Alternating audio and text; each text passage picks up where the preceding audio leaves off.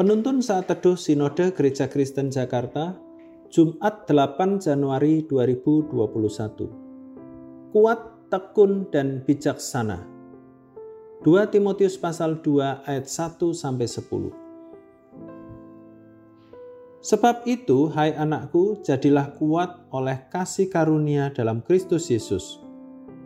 Apa yang telah engkau dengar daripadaku di depan banyak saksi, percayakanlah itu kepada orang-orang yang dapat dipercayai, yang juga cakap mengajar orang lain.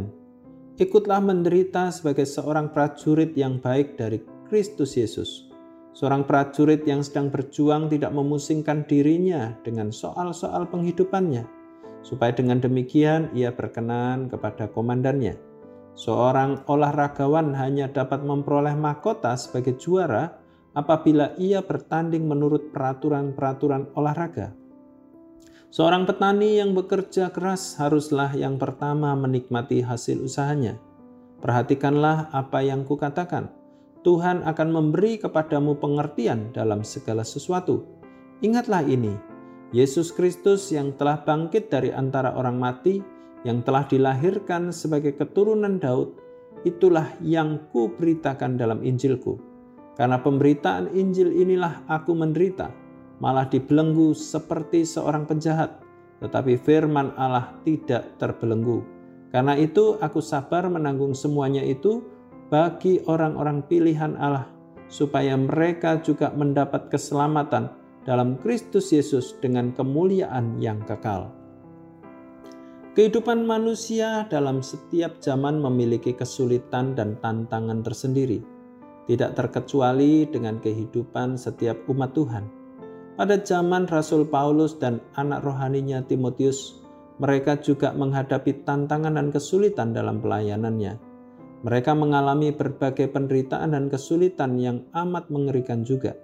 Sebab itu, Rasul Paulus selaku pemimpin mentor atau bapak rohani bagi Timotius, terus mendorong Timotius agar mampu melayani dan memimpin dengan baik, mengembangkan potensi, karunia, bahkan karakter yang kuat, tekun, dan bijaksana berdasarkan keyakinannya di dalam Kristus. Latar belakang dorongan Rasul Paulus kepada Timotius juga disampaikan karena banyak rekan sepelayanannya mundur 2 Timotius pasal 1 ayat yang ke-15. Sementara itu Timotius masih muda, belum berpengalaman, namun harus menggembalakan gereja yang menghadapi berbagai tantangan. Rasul Paulus mendorongnya mengembangkan karakter-karakter yang penting agar siap melayani dan hidup dengan tangguh di tengah-tengah gereja dan masyarakat pada waktu itu. Pengembangan karakter Timotius bisa disingkat dengan KTB, kuat, tekun, dan bijaksana.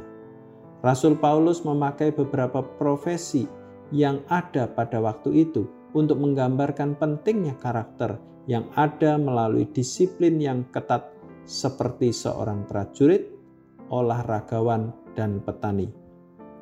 Rasul Paulus bukan saja mengutamakan pentingnya karakter, tetapi juga kemampuan atau kecakapan memimpin dan mendelegasikan tugas pelayanan secara estafet.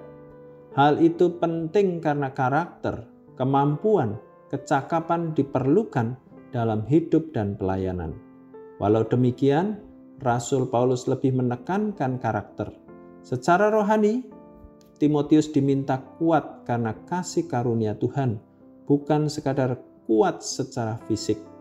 Tekun dalam membangun kedisiplinan rohani seperti seorang prajurit dan olahragawan, serta bijaksana seperti seorang petani. Rasul Paulus meyakinkan Timotius bahwa Tuhan sanggup memberinya pengertian atau kebijaksanaan untuk menghadapi segala sesuatu. Bagaimana perjalanan hidup kita dalam menghadapi berbagai tantangan dan kesulitan pada saat ini? Kita diperhadapkan dengan masalah kesehatan, seperti hadirnya COVID-19, ekonomi dan bisnis yang sulit, masalah politik, pendidikan, pelayanan secara online, dan sebagainya.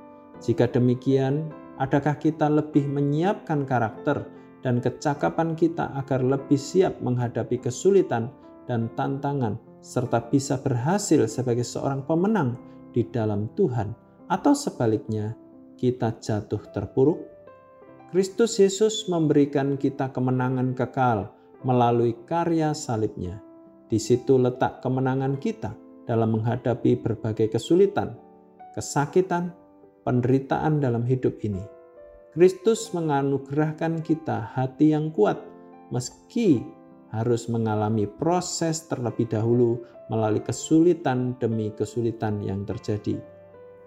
Kita juga diberi anugerah untuk tekun membangun disiplin rohani yang menguatkan iman kita, serta kita dianugerahkan hati yang bijaksana dalam menyikapi, memaknai segala yang terjadi. Di dalam Kristus kita memperoleh hati yang kuat, tekun dan bijaksana dalam menghadapi tantangan hidup ini.